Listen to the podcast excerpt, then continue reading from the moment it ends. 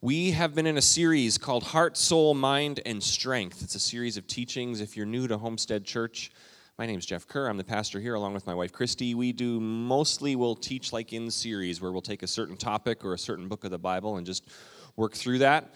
And what we have been doing is we're going to take I think total of 7 weeks and we're on week 4 where we're talking about our soul. And if you've been here, you know what we're talking about and if you haven't been, I'll get you caught up real quick. But when we talk about our soul, I'm referring to all the different parts of us. The soul kind of encompassing every part of us our will, our choices, our mind, our body, our spirit, our emotions, all of those things. If you think of a whole self, we're going to refer to that as our soul. I believe that that is what God breathed into us when He created life. He gave us a soul. And so we're looking at how to have a healthy soul. This verse, love the Lord your God with all your heart, soul, mind, and strength. This comes from the book of Deuteronomy, as well as a couple of different times in the New Testament. Jesus quoted that as the greatest commandment. What's the greatest commandment? Love the Lord your God with all your heart, soul, mind, and strength. And so we have been looking at that. And really, this is not a I'm not giving you uh, the top 10 things you can do for a healthy soul. I'm throwing out a lot of suggestions. We're looking in the Word of God and what the Bible says about how to take care of your physical body, your emotional self, your mind, your spirit. And so, what I'm asking everybody to do over the next few weeks is to just take some time and ask yourself some questions.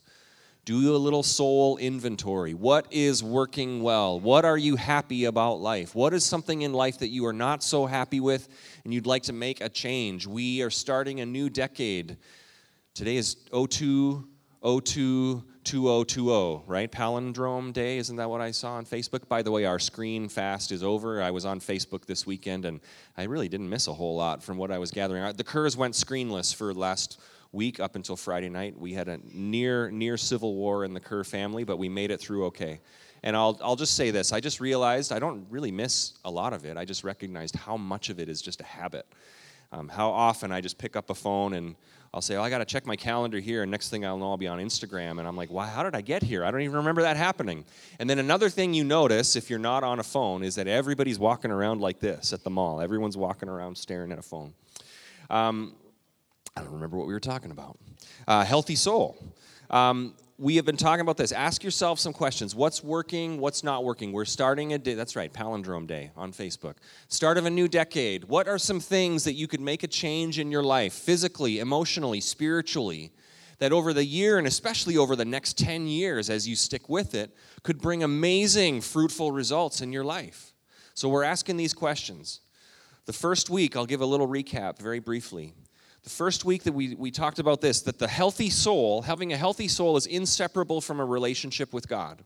It's inseparable from a relationship with God. We are made in God's image. We are made by a loving God who loves us, who has a plan for our life. If we try to find health in our soul outside of that, we're going to search for meaning and significance in all sorts of other relationships or chemicals or habits or behaviors or seeking after financial success, all of these things that we're going to try to find that core of who we are. And if we don't have that anchored in a relationship with God, it's going to lead us down a path that is empty and counterfeit.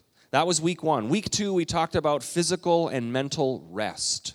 We need to rest. We need to allow our bodies to rest.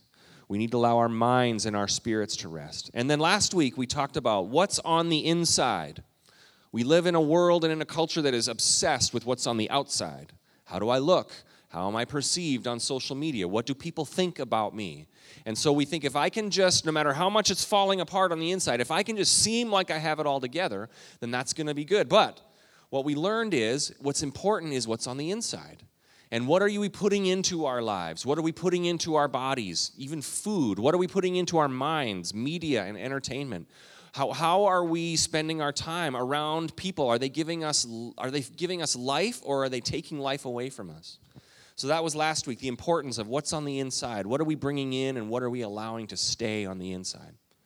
And I've noticed as I've been studying these topics that for each of them, there is a cultural lie that we are led to believe. So there's what God says, and then the culture would have a lie for us to believe um, you know, there's a lie that would tell us that your worth comes from what you achieve or how you look. That's what our world would say. But we know that goes against what God says. There's a lie that says you must provide for yourself and look out for yourself and never stop working because you're the only one who's going to take care of you. Well, that's a lie. The Bible says God is going to be your provider and look out for you and provide for you. The lie is that you'll be accepted and approved of if you focus what's on the outside, and that is a lie. That is against what God says. And today's topic is no different. As we look into this topic today, another lie that we are led to believe in our culture, our culture being very individualistic, you know, very just look out for yourself. The lie that we're led to believe is this that ultimately you're on your own, that you need to look out for yourself over and above anyone else, that you need to take care of yourself and look out for number one. And that is a lie.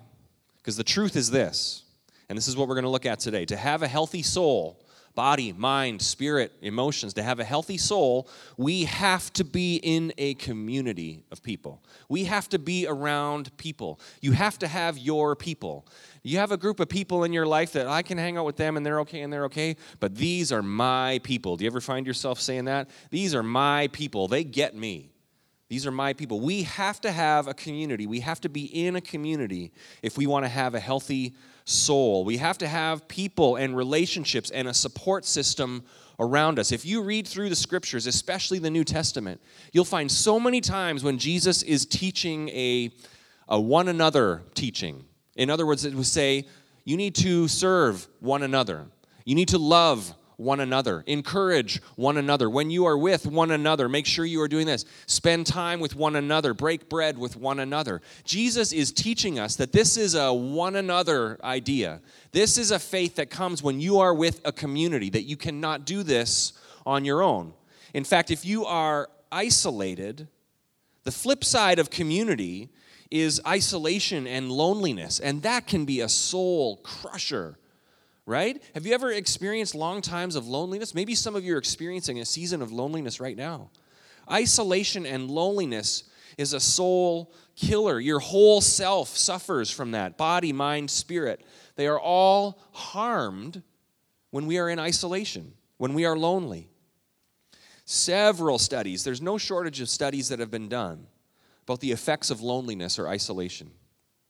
People who are alone the majority of the time uh, can begin to see high blood pressure, poor immune health, sleep disorders, depression, anxiety, symptoms res- uh, resembling PTSD, post traumatic stress disorder, perpetual fear, and even hallucinations if you are by yourself all the time. There was a story I read of a man who was lost in the Amazon jungle for weeks and weeks. It might have been eight weeks before he was rescued. And he said the hardest thing was the loneliness. He said, I had to get to the point where I had imaginary friends, almost like Wilson and Castaway. You know that?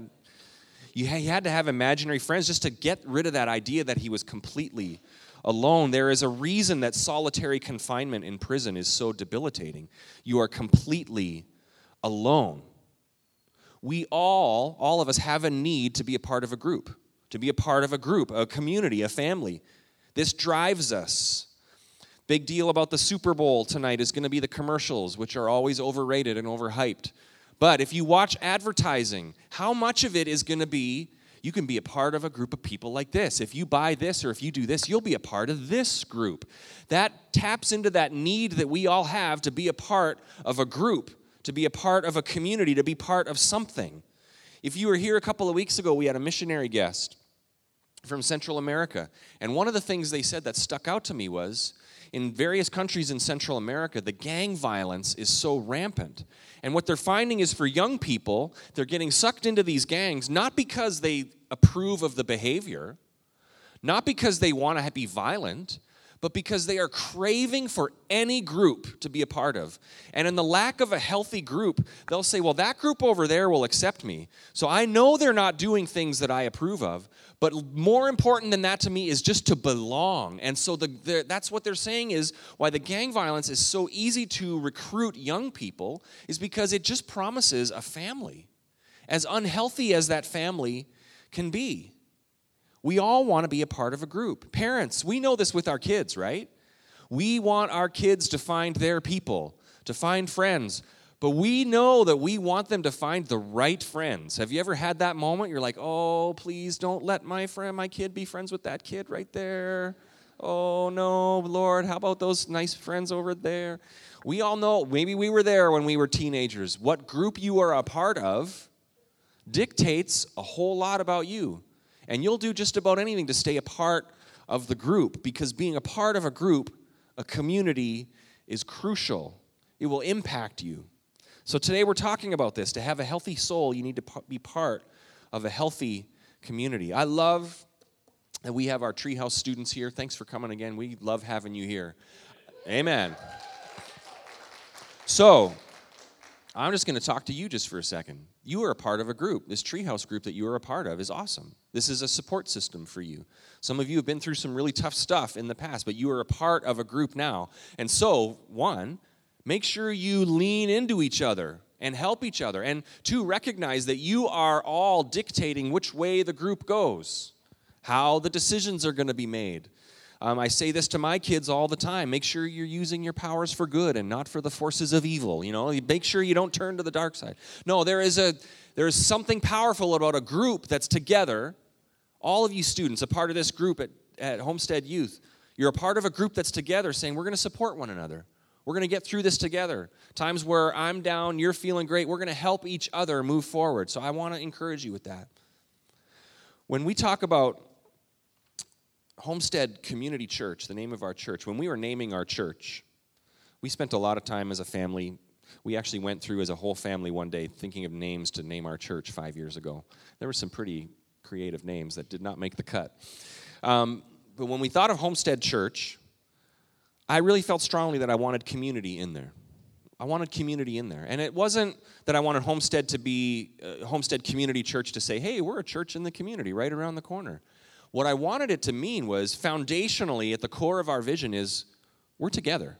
We're a community. We're a family. This church is not a building, even though we're going to be in a new building here in a couple of months. This church is not about the pastor. This church is a community of people, and we're going to help each other grow in our faith. This is what community means. And I know adding community in there makes it a very long web address. And if you have a Homestead Community Church email, every time I type it out, I'm like, why did I put community in here? It's just so many letters. But it's a reminder no, this isn't just a word, a catchy word. This is a reminder. We're a community. We're going to do this together. We were designed to be together, to be in relationship. We are social beings because God made us that way. If you have your Bible, turn to Hebrews chapter 10. We're going to be in Hebrews chapter 10 for a bit, and then we're going to switch to the Old Testament in 1 Kings in just a little bit. But we're going to start in Hebrews chapter 10. If you'd like to follow along in a Bible, there's some black hardcover Bibles in the pews that you're sitting in. Those will be the uh, same translation that I'm reading in. If you, know, if you know your Bible, you know this, but if not, Hebrews is kind of near the end. It's pretty close to the end of the Bible. So um, if you can find the book of Hebrews chapter 10, and we're going to read starting in verse 19. But leading up to this, the writer of Hebrews is talking about what Christ's sacrifice did for us. Jesus died on the cross for us, rose again for us so that we could have forgiveness and new life. This is the gospel message. So Hebrews 10 talks about all that. What Christ did, how that sacrifice was once and for all, it paid the price for our sin. It speaks of the sufficiency of that sacrifice, that we are made righteous in God's eyes. This is the foundational gospel message. That's leading up to verse 19. So now when I start reading verse 19, you'll kind of understand the context of what we're talking about. Verse 19 says this Therefore, because of what Christ did, brothers and sisters, since we have confidence to enter the most holy place by the blood of Jesus, by a new and living way opened for us through the curtain that is his body. Pause there for a sec. So, if you were here a few weeks ago, I said anytime you see the word curtain or veil, it's talking about the temple and how the presence of God was in the Holy of Holies, or here it's called the most holy place. People could not go in there. But when Jesus died, that, that veil or that curtain was torn. And so now it's symbolic of we have access into the presence of God, the most holy place, because we are made righteous by what Jesus did. So that's what that's saying. So because we have access by the blood of Jesus, by a new and living way opened for us through the curtain that is his body, and since we have a great high priest over the house of God, talking about Jesus, let us draw near to God with a sincere heart with full assurance that faith brings, having our hearts sprinkled to cleanse us from a guilty conscience, and having our bodies washed with pure water. Let us hold unswervingly to the hope we profess, for he who promised is faithful. We're going to pause right there for a minute before we move on.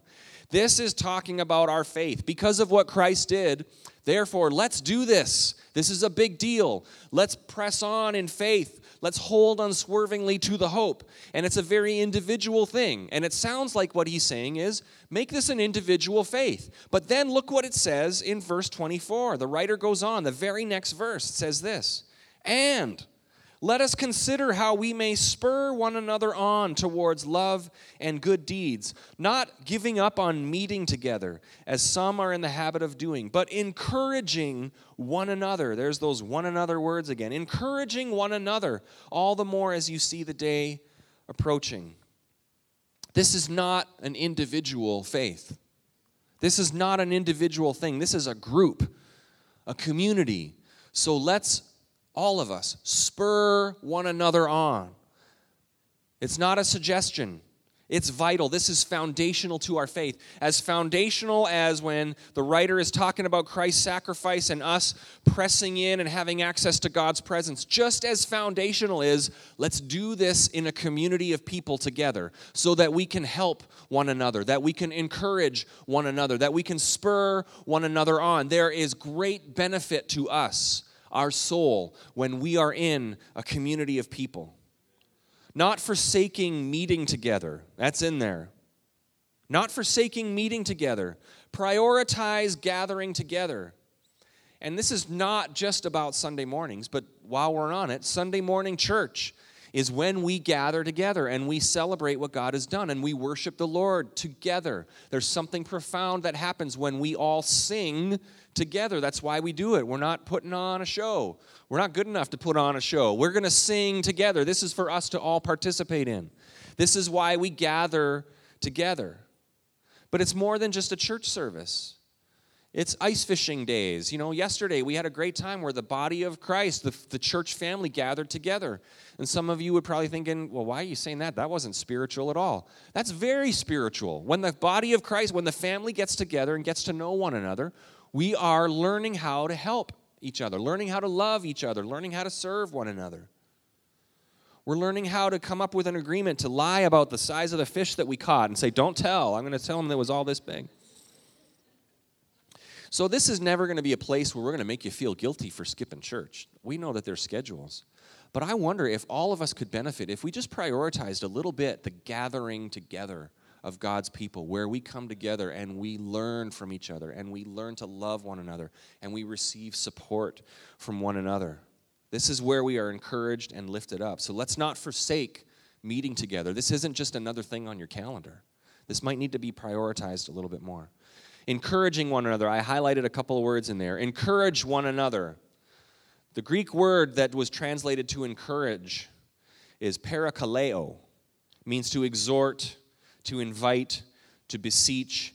But it really, that Greek word was used in a stronger way than what we would just mean by encourage. Encourage can just mean, hey, you can do it. This parakaleo Greek word was a word used to describe a military leader rallying the troops before battle um, almost like a coach, like before the game. Like, not just, hey, guys, we can do it, but really encouraging. Hey, we got this. Let's go. This is important. We're going to do this. We're together. Encouraging one another. Let us consider how we can do that for each other. Those who are down and discouraged, in this room right now, those of you who are down and discouraged, the family wants to rally around you and see how we can lift you up those who are falling behind. Let's rally around and see how we can carry them for a little bit. The word spur is great. I love this. Yeah, I highlighted that because, you know, I was thinking of, well, I wonder what the Greek word is and but really spur is another thing altogether. Spur is the little spiky thing on the heel of your cowboy boots, right? I think, right? You can tell I'm well versed in cowboy. Um, you know, you have the spur on the heel of your boot so that if you're on a horse that's not really moving, you give a little heel to the side, get that horse moving, right? You spur them a little bit. I love that that word is in there. Spur one another along. We can encourage, we can lift up, but spurring one another along is a whole different side of encouragement, isn't it? This is like getting the boot in the side of your giddy up, you know, like, hey, Let's go. That's one thing that this, this group of people is going to be is if you're falling behind or you're making lousy decisions, it's, hey, let's go. Giddy up. Come on. Let's this is important. This is important. This is foundational to your life. Sometimes encouragement is a spur. I love that. Teenagers, sometimes this family of believers is going to see you kind of coasting through making lousy decisions. It maybe happens with teenagers. We might come along and give you a little spur once in a while, okay? Hey, come on, let's go. This is important. Read your Bibles, pray. Come on, let's serve one another. Let's learn how to love God. Let's not make those decisions that are going to lead us down the wrong path. Let's go. This is important. Husbands, I think there might be a few husbands that maybe we'll do a series on this, just the mid 40s husband. Man, I am I am living that. There's weird stuff that goes on in your brain when you're a mid 40s husband. And you, yeah, I just think that can be a, that can definitely be a trying, difficult age for men. But I think there are some husbands that you're probably just spending a little too much time disengaging from your family. You got work, and then you got Netflix. You got work, and then you just got what you're going to do hang out with your buddies, and you are disengaging from your family. Well, we have a family of men here, especially, that would love to rally around you and encourage you and maybe spur you along a little bit. This is encouragement to say, hey, come on, this is important. Let's not settle. Let's not coast. You get one life with your kids. You get one chance to be a dad. This is all parents, everybody. There's going to be areas of our life where the family can rally around and encourage, to lift up, to spur along, to say, giddy up, let's go, this is important. Homestead needs to be a community of parakaleos, encouragers, those who lift one another up, groups that bear each other's burdens, encouraging and when necessary, spurring along. This is important. And this is what is done in a community. This is why faith can't be an individual thing. You can watch great teachers on the internet or on TV. You can find the best worship music out there on Spotify and Apple Music. But what you can't get is a community that's going to encourage you, that's going to say, "How you doing? How you doing? How's school? How's life? How's your marriage? How's your family? What can I pray for you for? Let's help you with this. Let's encourage you with this. This is what's unique about this opportunity that we have, and it's important. And if we're not doing it together, we're going to feel isolated, we're going to feel alone, and that is going to be alone in body, mind, and spirit. In Galatians 6, it says, Bear one another's burdens, meaning we all go through difficult seasons, but nobody should go through them alone. If you're going through a difficult season, you should not go through it alone. And the, one of the lies that you're going to be led to believe is that you're the only one going through this. You have to keep it hidden. Should not go through this alone.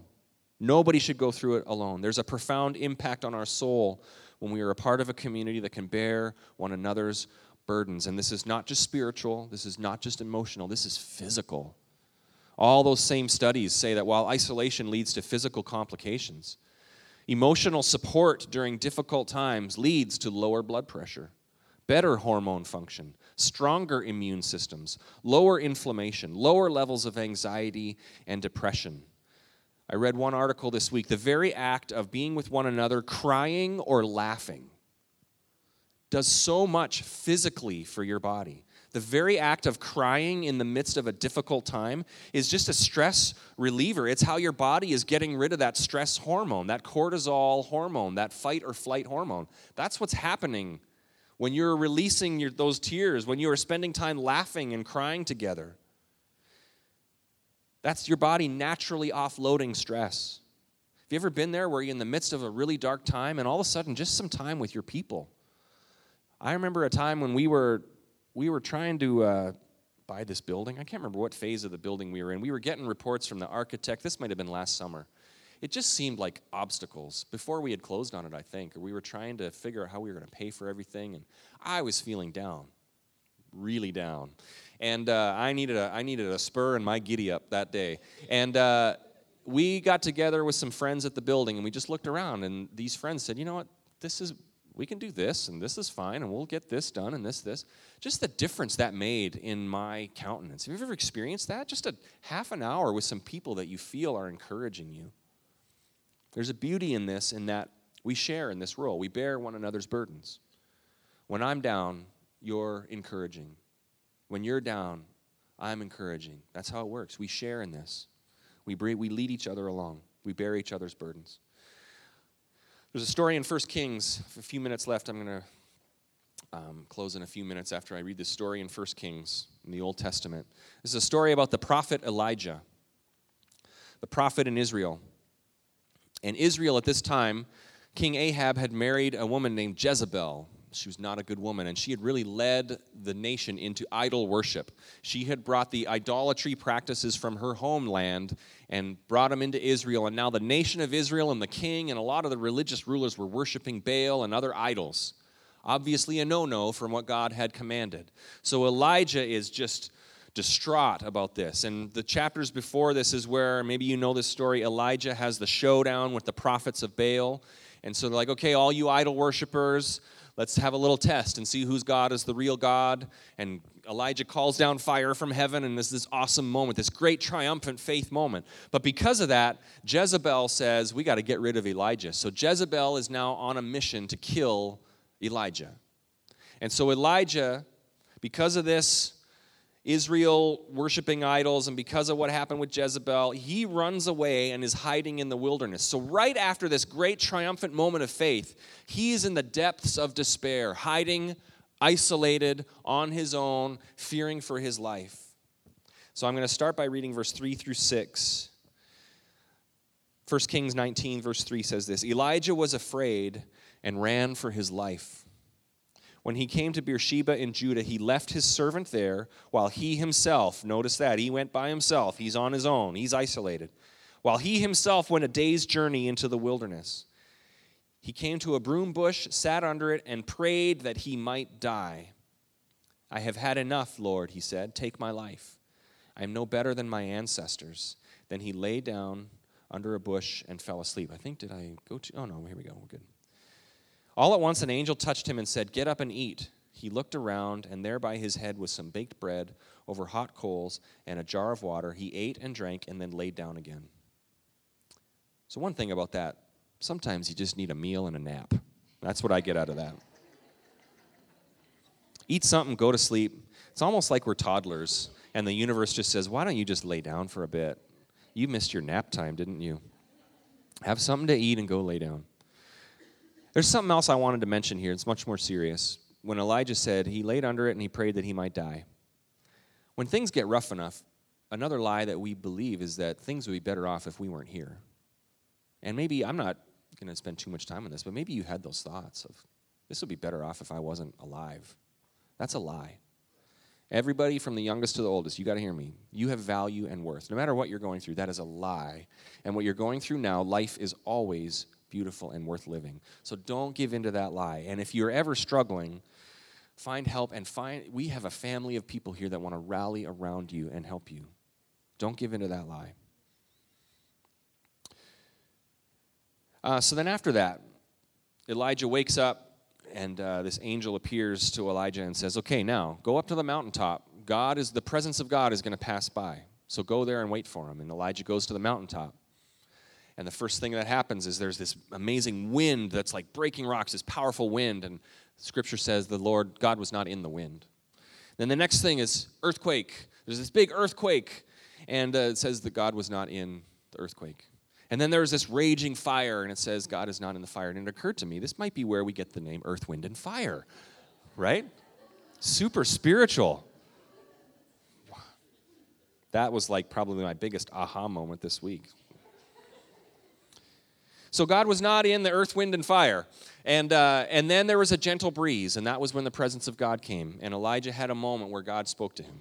And this is what happens in starting in verse 13, the second half of verse 13. This is after all of this despair, God shows up and is going to encourage Elijah. And he says this Then a voice said to him, What are you doing here, Elijah? And he replied, I have been very zealous for the Lord God Almighty. The Israelites have rejected your covenant, torn down your altars, and put your prophets to death with the sword. I am the only one left, and now they are trying to kill me too. So he's saying they've all abandoned you. They're all worshiping idols. They've killed all the prophets. Now they're trying to kill me. I'm the only one left, he says. Verse 15 The Lord said to him, Go back the way you came and go to the desert of Damascus. And when you get there, anoint Hazael king over Aram. Also anoint Jehu the, of Nimshki king over Israel. There's a lot of names here that I'm not going to pronounce right. And anoint Elisha son of Shaphat from Abel Meholah to succeed you as prophet. Jehu will put to death any escape the sword of Hazael, and Elijah will put to death any who escape the sword of Jehu. Get this. Yet I reserve 7,000 in Israel all, who, all whose knees have not bowed to Baal and whose mouths had not kissed him. This is God encouraging Elijah. How did God encourage Elijah? In that moment where he said, I'm all alone, I'm the only one left. How did God encourage Elijah? He said this Go home, I'm working, it's going to be okay, and you are not alone. You are not alone. Said, There are 7,000 who I have set apart, who have never bowed down to an idol, whose mouths have never kissed an idol, who are still devoted to me. You are not alone. You're one of many. And in those moments when we feel like I am struggling and I am on my own, this is how we are encouraged to realize you're not alone. You're not alone. When you're going through something difficult, it's so easy to think you're the only one, that you're the only one struggling with this. I'm the only one feeling so depressed or anxious all the time. I'm the only one who struggles with my faith. I'm the only one struggling in my marriage or my family's falling apart. Ah, we're the only family that's as messed up like this. And we keep up this facade and we keep coming to a community like this saying, everything's fine, everything's fine, thinking that we're alone and we got to keep it isolated. But that isolation only aggravates the struggle. It just leads to more pain and suffering in our life, it leads to more depression and anxiety and fear. And I've found this 100% of the time, 100% true, is that anytime I've found that I was struggling with something and I thought I was the only one, every time I've talked to someone and they've said, Oh, yeah, I, I deal with that too. Oh, man, I thought I was the only one. I'm so glad you mentioned something. Oh, I thought I was the only one who felt this way or struggled with this question of faith. And then I get around encouraging people who share my burdens and spur me on, and it lifts me up. So don't struggle in silence. Don't struggle in isolation. Share your burdens. You are not alone. I made this reference earlier in the message about, you know, when you find your people, your people. We all need to have our people. You need to have your people that you can go to. And I'm just, you need a, you need a group of people that are going to spur you on and encourage you towards the things of God, towards the things of righteousness and faith. Some of you need to find a community of people. Some of you might need to find a new community of people who are going to spur you on to the things of godliness. But what I'm saying is this, and this whole message, this whole the whole vision of this church is this. We're your people. We're your people. This is a community. You are welcome with us. We're your people. You're our people. I mean, you have a choice if you want. You, we're not going to force you. We're not locking the doors right now. We're trapped. You know, we tricked you to come to church. Now you're our people. We're going to hand out matching floral dresses and shirts that are homemade. Sorry, that's not, that's not what we're going to do. You are welcome with us. We're your people. You are welcome with us. We're a community who loves and encourages and supports one another.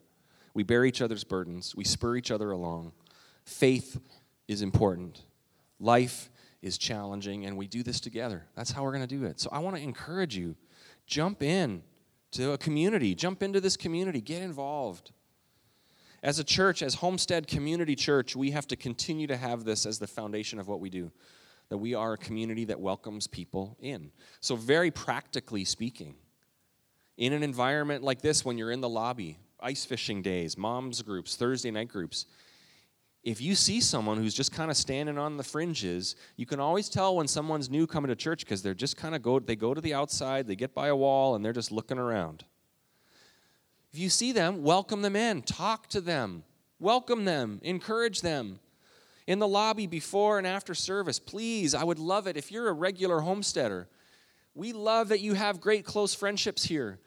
But let's take that time when it's before and after church to say, hey, let's meet some new people. Let's invite some new people into this community.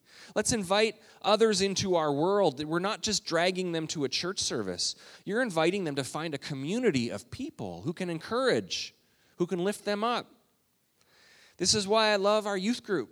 It's a community of people who are encouraging and helping one another. There is a profound strength that comes when you have church friends that are your people who are also your school friends, and you can support one another in school when you're going through a difficult time. Men's groups. We have men's coffee on Friday mornings. We have some other things coming up. But I need, we need to do a better job at men at this church supporting and encouraging one another. We're the ones that might need the little spur in the side, okay? We can't coast through this.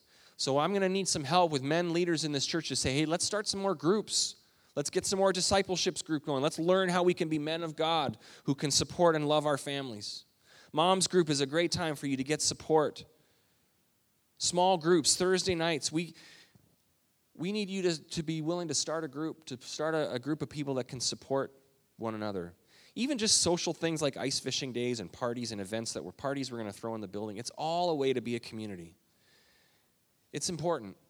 It's important. This is for our soul is to be a part of a community. So I want to encourage you as we close. Let's dive in. Let's look for people that we can spur along and encourage. Let's not think of this just as a receiving thing, but how can I help one another grow? So as we close, we're going to do something that is probably going to be outside your comfort zone. And some of you are like, great, I came to church. the last thing I wanted was have to talk to somebody. We're going to put you outside your comfort zone. If you really don't want to do this, this would be a great time for you to escape and have a, have a phantom phone call. Be like, sorry, I can't take this right now. Just wait. What we're going to do, and listen to instructions, here's what we're going to do. We're going to get into groups of who, however many, six to eight or whatever, whoever you're around, okay? We're just going to huddle up. It's going to be fine. Everybody breathe. It's going to be fine. And what we're going to do is you're going to introduce yourself, and then what you're going to do, and this is totally optional because I know some of this would be freaking you out. I want to take a moment, and hopefully somebody around the group feels comfortable doing this. Is there anything we could do to pray for you? Is there anything we could pray for? You don't have to answer and you don't have to pray. But then I would just love it if all the groups would just take a moment. It could be one person in the group praying for some people, or a couple people in the group praying for some people. Learn their names, and then see if you could pray for one another, okay? Now, who thinks this is going to be okay to do right now? Okay. So, all of you with your hand up, I want to make sure anybody with a hand up is in at least one of the groups, okay? so you can drive this thing. All right, so let's stand together. Maybe we could just play a little, little awkward music. Not awkward music, music to help the awkwardness. I have a whole awkward playlist up there. We could play that. But here's what we're going to do. Okay, everybody stand up. We're going to do this. This is how we're closing today, okay? We're going to stand up. Now, those of you are around, and if you want to move around and find somebody, huddle up into a group of six to eight and start introducing yourself and then see if you could pray for one another, okay?